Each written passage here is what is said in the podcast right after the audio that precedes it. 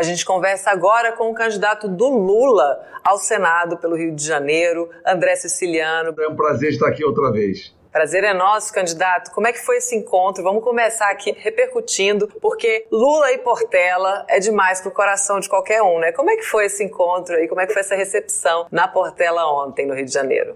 Então, nós tivemos lá mais de 20 mil pessoas, Amanda. Uau! E não só Portela, porque ali é Madureira. Madureira é o berço do samba. Ali tem Império Serrano, ali tem tradição. Ali é samba, roda de samba. Ali é a cultura do estado do Rio de Janeiro.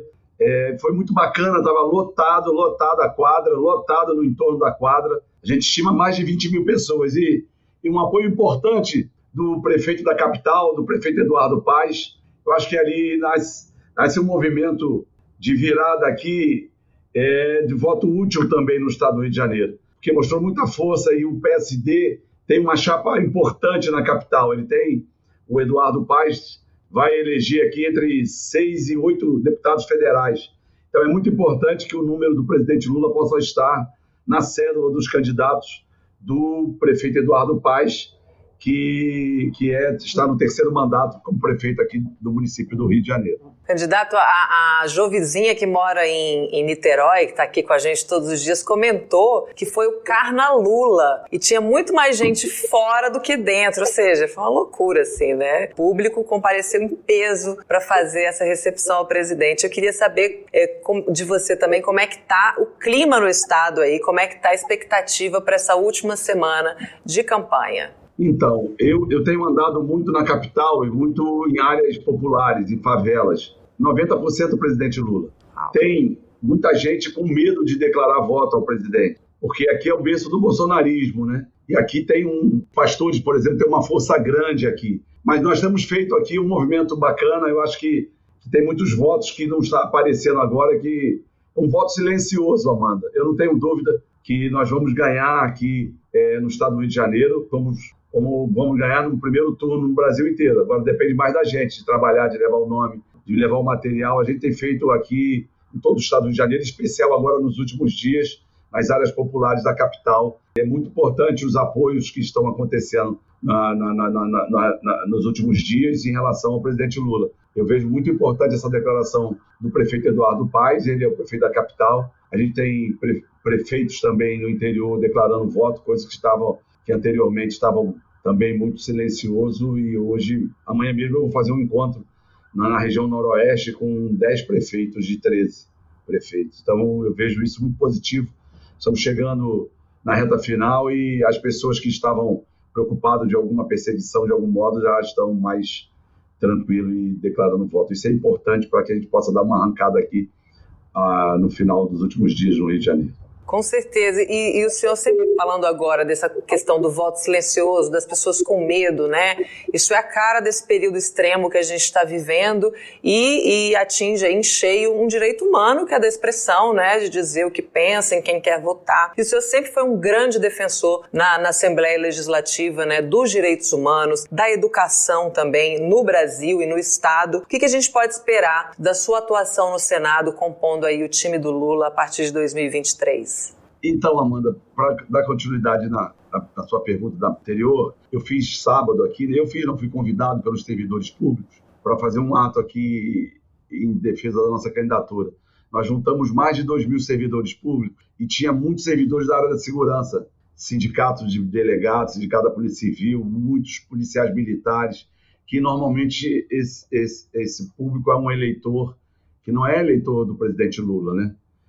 Então, muito importante essa questão desse movimento agora de final do primeiro turno. Em relação à nossa atuação no Senado, primeiro, nós vamos falar muito de saída pela educação e cultura. Nós precisamos, aqui no estado do Rio de Janeiro, fazer a defesa dos investimentos que foram feitos no período do presidente Lula e da Dilma. Nós fizemos muitas obras aqui em áreas populares, fizemos complexos esportivos, biblioteca, parques, muita habitação nas favelas. E quando a gente anda, quando a gente conversa com os moradores, eles... Primeiro é a geladeira, eles falam direto. Geladeira vazia, só garrafa d'água. E a fome. Depois a perspectiva de futuro com o presidente Lula. Quando o presidente Lula governou e apresenta Dilma, a vida dos moradores do estado como um todo era muito melhor. Nós temos hoje mais de 3 milhões de fluminenses passando fome. Nós temos famílias inteiras da região metropolitana dormindo embaixo de marquises aqui no Rio de Janeiro. Então, fundamental que a gente possa falar para esse povo, falar da esperança, do futuro. Mas a gente precisa defender o Estado do Rio de Janeiro, defender o Estado do Rio de Janeiro, é retomada das obras federais paralisadas aqui no Estado, como o Complexo Petroquímico, como o Arco Metropolitano, que é uma rodovia importante para uma região que é a Baixada Fluminense, que precisa de empregos, e essa coisa da construção civil, da indústria naval.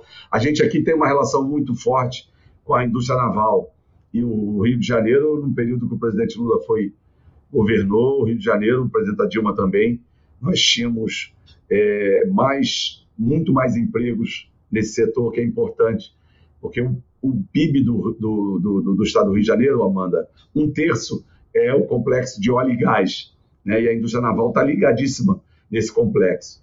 E o que a gente tem visto é a Petrobras fazer encomendas fora do Brasil sem nenhuma obrigação de conteúdo nacional. Então, nós vamos falar muito no Senado da retomada das obras, e isso o presidente Lula já fez compromisso conosco aqui, num encontro conosco no Nova Iguaçu.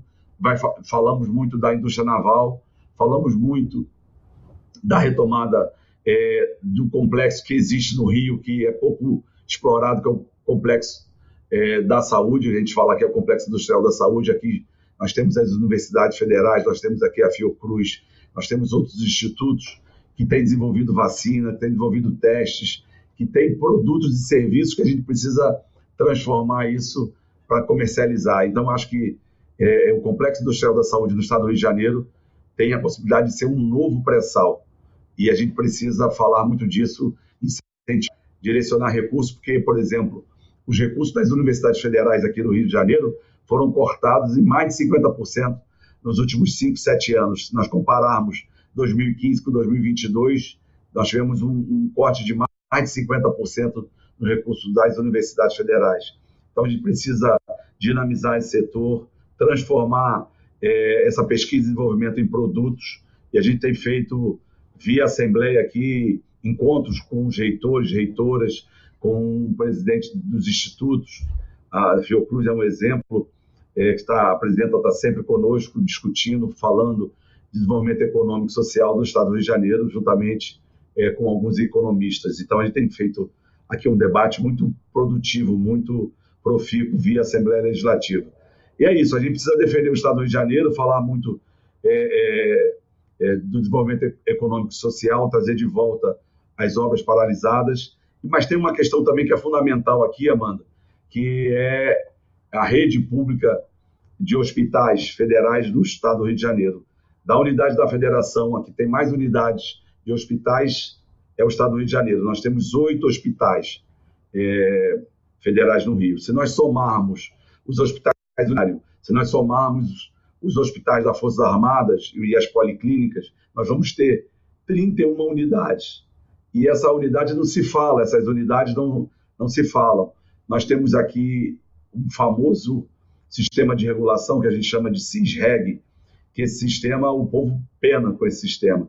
Tem lá para fazer uma cirurgia 3, 4, 5 anos, para fazer um exame de alto custo 1 ano, 2, 3 anos.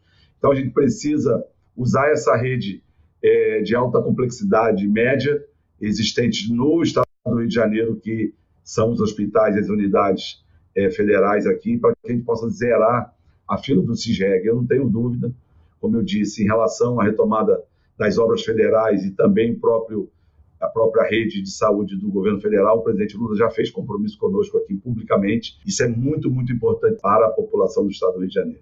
É isso, André Ceciliano, candidato do Lula ao Senado pelo Rio de Janeiro. Muito obrigada pela sua participação, por ter aceito conversar com a gente, mesmo depois do Carna Lula, que eu imagino que tenha sido muito animado, muita energia gasta ali. Eu desejo uma ótima última semana aí de campanha, um bom trabalho para todos vocês e até a vitória, candidato. É nóis. Obrigado, Amanda. Um abraço, Deus abençoe aí, tudo de melhor. Dia 2, Lula no primeiro turno. Lula lá. Obrigada, candidato.